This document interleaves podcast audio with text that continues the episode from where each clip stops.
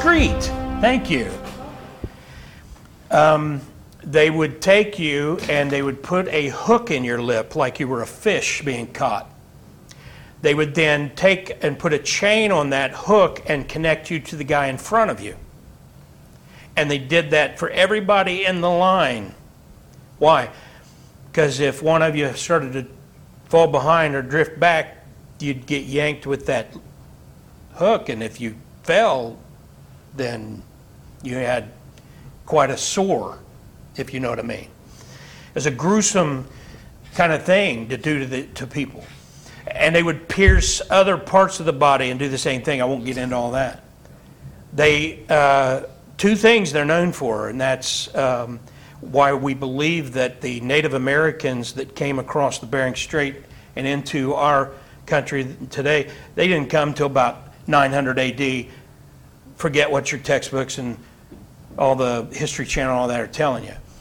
Um, it, was, it was about 900 when the Iroquois and the Blackfoot and all those come over, and now um, Nathaniel Jeanson of Answers in Genesis and his research is proving it. And uh, it's very interesting stuff. If you go on Rumble and look up Nathaniel um, Jeanson, spelled like Gene, J E A N, son, just look it up on Rumble. Uh, you can find it on YouTube if you're a communist, but if you want to use a non communist site, go to Rumble. And uh, it's very good information. But before that, where did they come from? I believe that they're going to continue to confirm that they came from peoples like the Assyrians, and that's why they come over here and what they do skin people alive, scalped people. Assyria was already doing that. They also initiated the use of crucifixion. And so uh, David in Psalm 22 said that the Messiah would have his hands and his feet pierced. There was no execution method for that. No one executed people that way. And you think, how would, how would that kill you? Piercing my hands and my feet? Well, we found out later how it would kill you crucifixion. But it was about four or five hundred years after David before it was ever even put in use. That's prophecy, people. That's some serious prophecy right there. And uh, just amazing Bible prophecies that prove that He's the author. God is the author of that book. And then the fourth, uh, or that's a, I zoomed it in there for you in case you couldn't see it. Then the fourth chart um, has Hezekiah, shows the year 716, and uh, I won't get into the specifics of those, but those are all available on online. Get those um, charts as we continue in verse 1, it says, it ends, verse 1 ends saying, which he saw concerning Samaria and Jerusalem. Now, there's several terms for each kingdom. You have to get used to this. After Solomon, his son Rehoboam became king, and the kingdom of Israel was split in two. And all but three tribes went totally into the north. And then in the south, you had Judah, which was the main tribe. The Levites, they ended up all coming to the south because in the north, uh, Jehoshaphat set up a new religion and didn't use the Levites. So they all, and then you had Benjamin. Jehoshaphat did that? The, huh? Who did that in the north? The- The king that uh, split off from Rehoboam. Jeroboam? I mean Jeroboam. Jeroboam. Yeah, What? Thought Jehoshaphat was You the said big guy. Jehoshaphat. Oh, I'm sorry. Okay, anyway. It's sorry. probably on the map there I just looked at. That's fine, okay. Uh, That's Jeroboam the second. So the north split off from the south, Yeah. and the three kingdoms, the three tribes were in the south. Yeah. And so you have the three, those three tribes basically in the south, Judah being the main one. And so uh, you, you get used to hearing north and south. It's kind of weird, but the north was called Israel, and the south was called Judah. That was kind of confusing to me because it's Israel. Israel's Israel, right? And there's times where the south is also called Israel. Kind of gives you some uh, confusion there. But if you just take care of the context, you won't get lost. But a lot of times, God will also just refer to the north as Samaria because that was their capital. And in the south, instead of calling it the kingdom of Judah, he would call he just refer to Jerusalem. So that's talking about the north and the south. Yeah, and that's Samaria is the north and Jerusalem is the south. And that's the focus of Micah's prophecy as we continue. He lived in the south, as we showed you, um, but will also denounce the north. He lived about the same time as the prophet Isaiah, as I, I mentioned earlier. And there's some similarity between those two books, and some have even called Micah a mini Isaiah because of the similarities. I want to look at one. Keep your finger there in Micah, but look at Isaiah chapter 2. And uh, we probably covered this about a year and a half, two years ago in Sunday school. Isaiah chapter 2. And I'm, we'll just read this and then keep this in mind as you're reading through Micah. You'll see the gist of it. Uh, verse 1 uh, says, The word that Isaiah, the son of Amos, saw concerning Judah and Jerusalem. Um, verse 2 says, And it shall come to pass in the last days that the mountain of the Lord's house shall be established in the top of the mountains, and shall be exalted above the hills, and all nations shall flow unto it. That's talking about the second coming, right? Now read verse 3 with me. And many people shall come and come ye, and let us go up to the mountain of the Lord, to the house of the God of Jacob. And he will teach us of his ways, and we will walk in his paths. For out of Zion shall go forth the law and the word of the Lord from Jerusalem. Keep that in mind because that's going to be Micah's kind of positive close. He's going to say a lot of negative things. There's a lot of judgment. But the gist of Isaiah's message wasn't just or even mostly about judgment.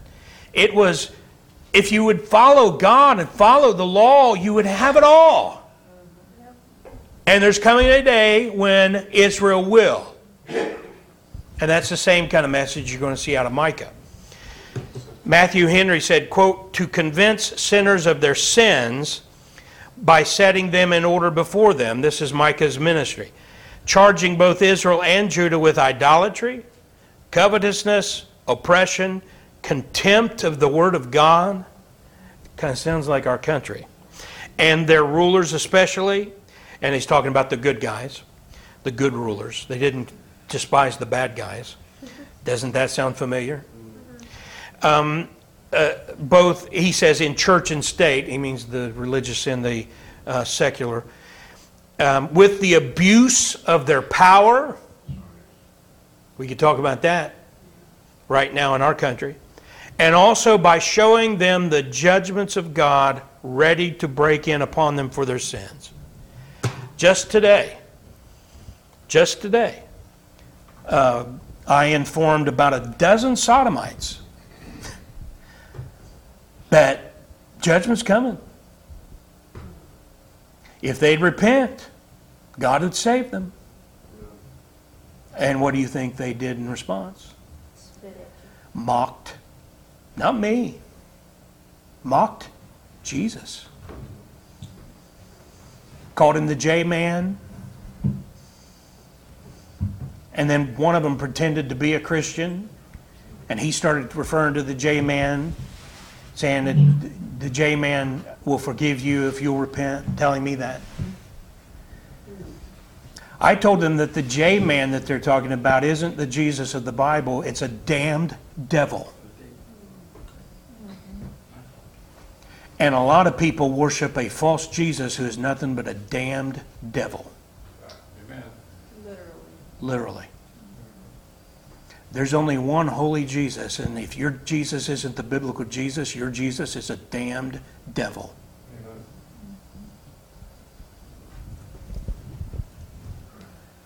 So uh, I just want to point this out before we get jump in for the next few minutes. There are three main divisions in Micah, and it's God made it real easy on us here. When you see Micah say, Here.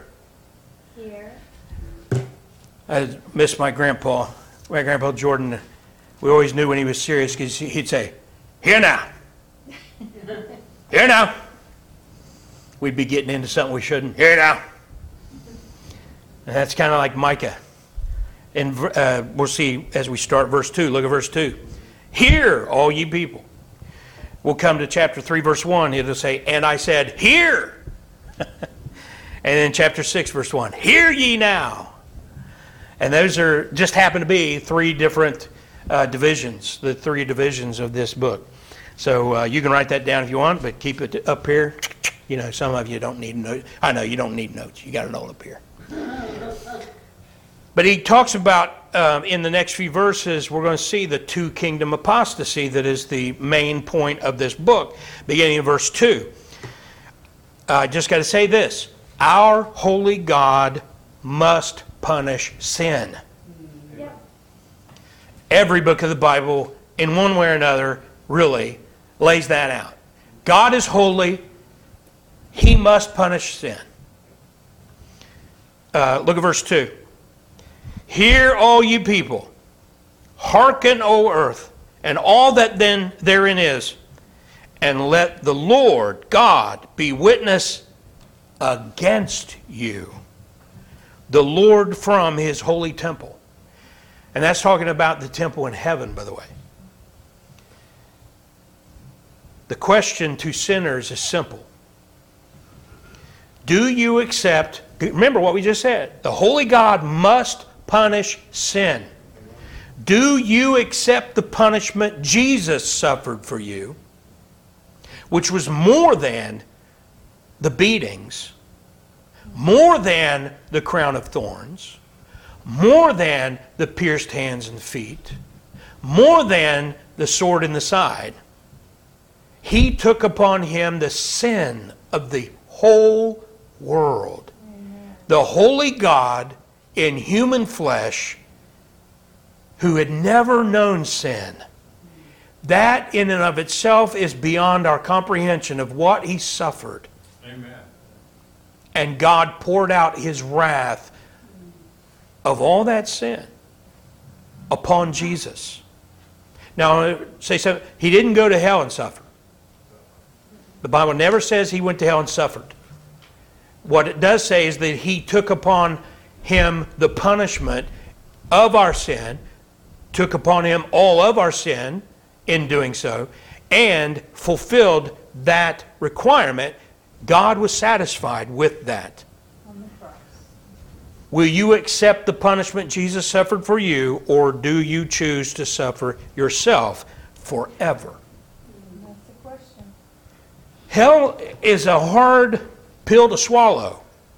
But when you just look at the bare facts, God has made a way for you to have forgiveness of sin and be totally forgiven. And He just says, but if you reject that, you'll get what you want. You have made the choice to go to hell. You have made the choice to stand naked before a great white throne and be condemned by your works and to be cast into an everlasting lake of fire. And it makes sense, even though it's hard really to grasp. It's legally sensible. Logically, it's sensible. And that's the choice that we present to the world. Stop milk toasting the gospel for people if you're doing that.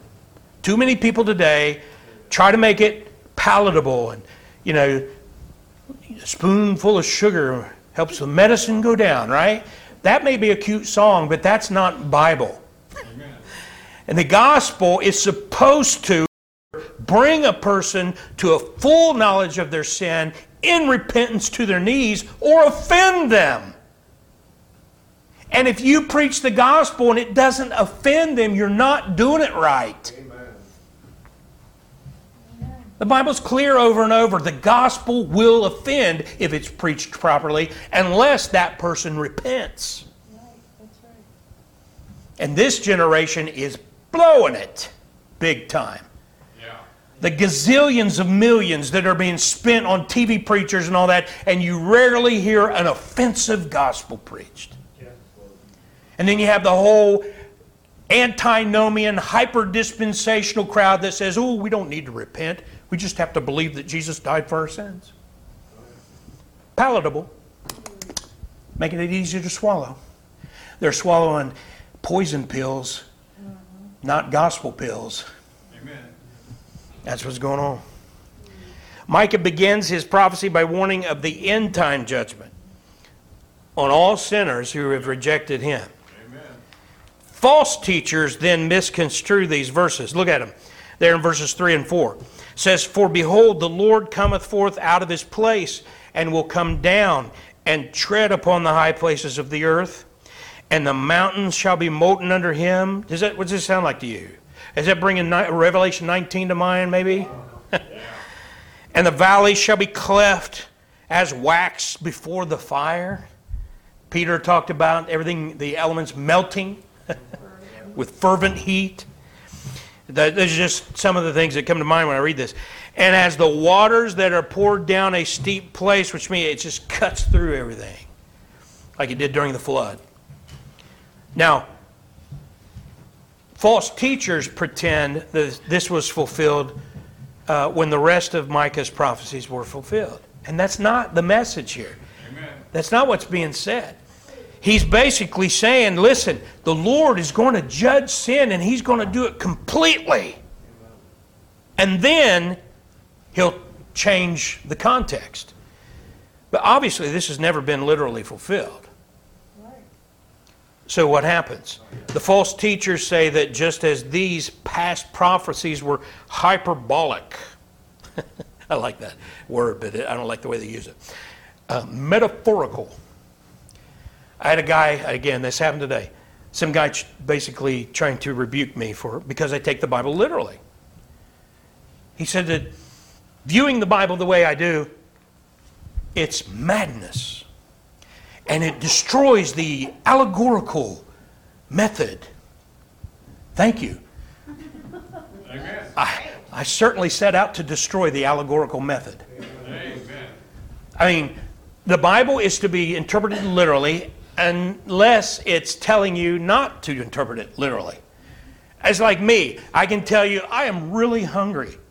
You should take that. Jenny takes that literally, and she'll have food ready, you know, as soon as ASAP. I, I'm just telling you, I'm a little spoiled. All I got to do is say I'm hungry. But when I look at her and say, I'm so hungry I could eat a horse, she doesn't run across the street and kill my neighbor's horse. She understands that that's hyperbole. Yes. That's metaphorical, or whatever you want to call that. English teacher over there probably correct me, but I'm not being literal. When I say I'm so hungry I could eat a horse, I'm not asking her to go kill the neighbor's horse. The Bible is really that simple. It's clear when the Bible is telling you not to, uh, you know, interpret something literally, and, and when it's clearly not telling you to make it symbolic, then it's to be taken literally. And that's how simple it is. We're to take the entire book of Revelation, according to the false teachers, as being fulfilled in 70 AD. And not literally, but metaphorically. Because I'll point at things, I say, well, when did that happen in 70 AD? Well, you have to understand the apocalyptic genre. And, you know, it's, just, it's madness. Have you, how many of you ever sat down and tried to ri- read a book of Re- uh, on the book of Re- a book on the book of Revelation from an amillennial perspective? It. It will make you think you've lost your mind.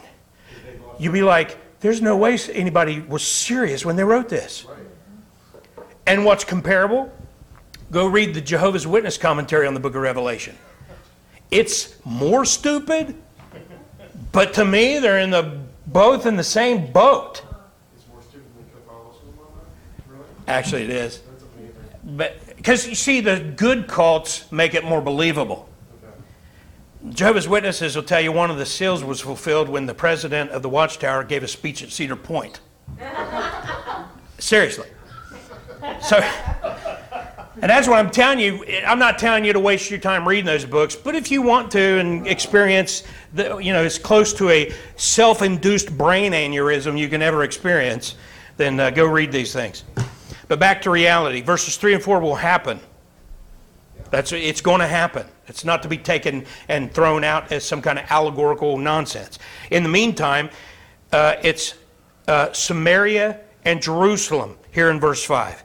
For the transgression of Jacob is all this, and for the sins of the house of Israel. What is the transgression of Jacob? Is it not Samaria? Again, who's Jacob? Renamed Israel. If you've been reading, uh, if you haven't been reading along with us, you're, you're not reading through the Bible, join us. Because you'll find you'll understand the Bible a whole lot better if you read through the Bible at least once a year, once every two years. If you, you know, some people have trouble, especially at first, but at least do it, even if it takes you two or three years. Amen. And the more you do it, more often you do it, you're gonna these things are gonna jump out at you. Amen. Amen. And what are the high places of Judah? Judah's the what kingdom? Southern. And it says, Are they not Jerusalem? What is Jerusalem? The capital city of the southern kingdom. See that? And why does he say that? Because in Samaria and in Jerusalem, when he is prophesying, it's filled with idolatry and sexual licentiousness Yep. and intermingled. They were having sexual orgies as part of their religious acts and worship. That's what's going on. The capital cities of the northern and southern kingdoms. Micah's prophecy begins with the north. That's why we're cutting it off there, verse 7. Um, because the north was further into apostasy, and if you just know your history, the north would be judged first. Assyria comes down 722 to 707, right in there, totally destroys the northern kingdom. It'll be about 606 to 586 when Nebuchadnezzar then comes down. Now, Assyria did attack the south, but God didn't let them destroy it yet. You can thank Hezekiah, I believe, and his leadership for that. But uh, later, then, God allows Nebuchadnezzar to come down and destroy the south. But right now, he's going to pronounce the judgment on the north, and that's where we close here in uh, verses 6 and 7. Verse 6, read that again with me. Therefore, I will make Samaria as an heap of the field, and as plantings of a vineyard. And I will pour down the stones thereof into the valley, and I will discover the foundations thereof. And that really just sounds like a like the result of something like the Johnstown flood. if you've never seen the documentary or read the book by David McCullough, I, I recommend it. It's a great read and, and very interesting. It's a major event in American history that most Americans don't know anything about. David McCullough wrote the book because he was so shocked that this thing happened and he hadn't learned about it before. And what do you have? That's a great description of what it looked like after, I don't know, how many was it? Like, uh, how many people, you, you seem to be familiar, so I'm hoping maybe your memory's better than mine on this. I can't remember how many people, you, you, Thousand. Was it a couple thousand? Several thousand people died. I mean, I'll look it up. dozens of whole families wiped out just like that. They misused the money to fix the dam. Like our infrastructure across this country right now. Right. Same thing in New Orleans. Johnstown. Johnston. Yep. So it, it also is sort of like the results of a nuclear bomb. Look at it, if you can see this, it, that's what, from the archaeological discoveries and everything, that's what they believe Samaria looked like. Beautiful. That was like white ivory. They said though, when the sun was hitting it, how many of you had to drive into the sun going home tonight? Uh, we were actually driving in uh, when the sun was at our back. And I've told her a number of times, I'm so glad the sun's at our back when I'm driving, you know, in here because it's so bright, certain times of the year especially. And they said the sun would reflect off that so bright that people would walk into town sh- sh- like this. You know, we would, they didn't have shades back then, you know, put the sunglasses on. But it went from that to this. Wow. just leveled, knocked everything down, anything that had anything worth anything, they took, just destroyed the place. Two thousand people, twenty-two hundred. She's talking about the Johnstown flood. Yeah. And, and when you see the pictures, they got pictures in David McCullough's book and in that documentary by PBS, I think it was. PBS has done some decent documentaries, especially when they were done 20 years ago.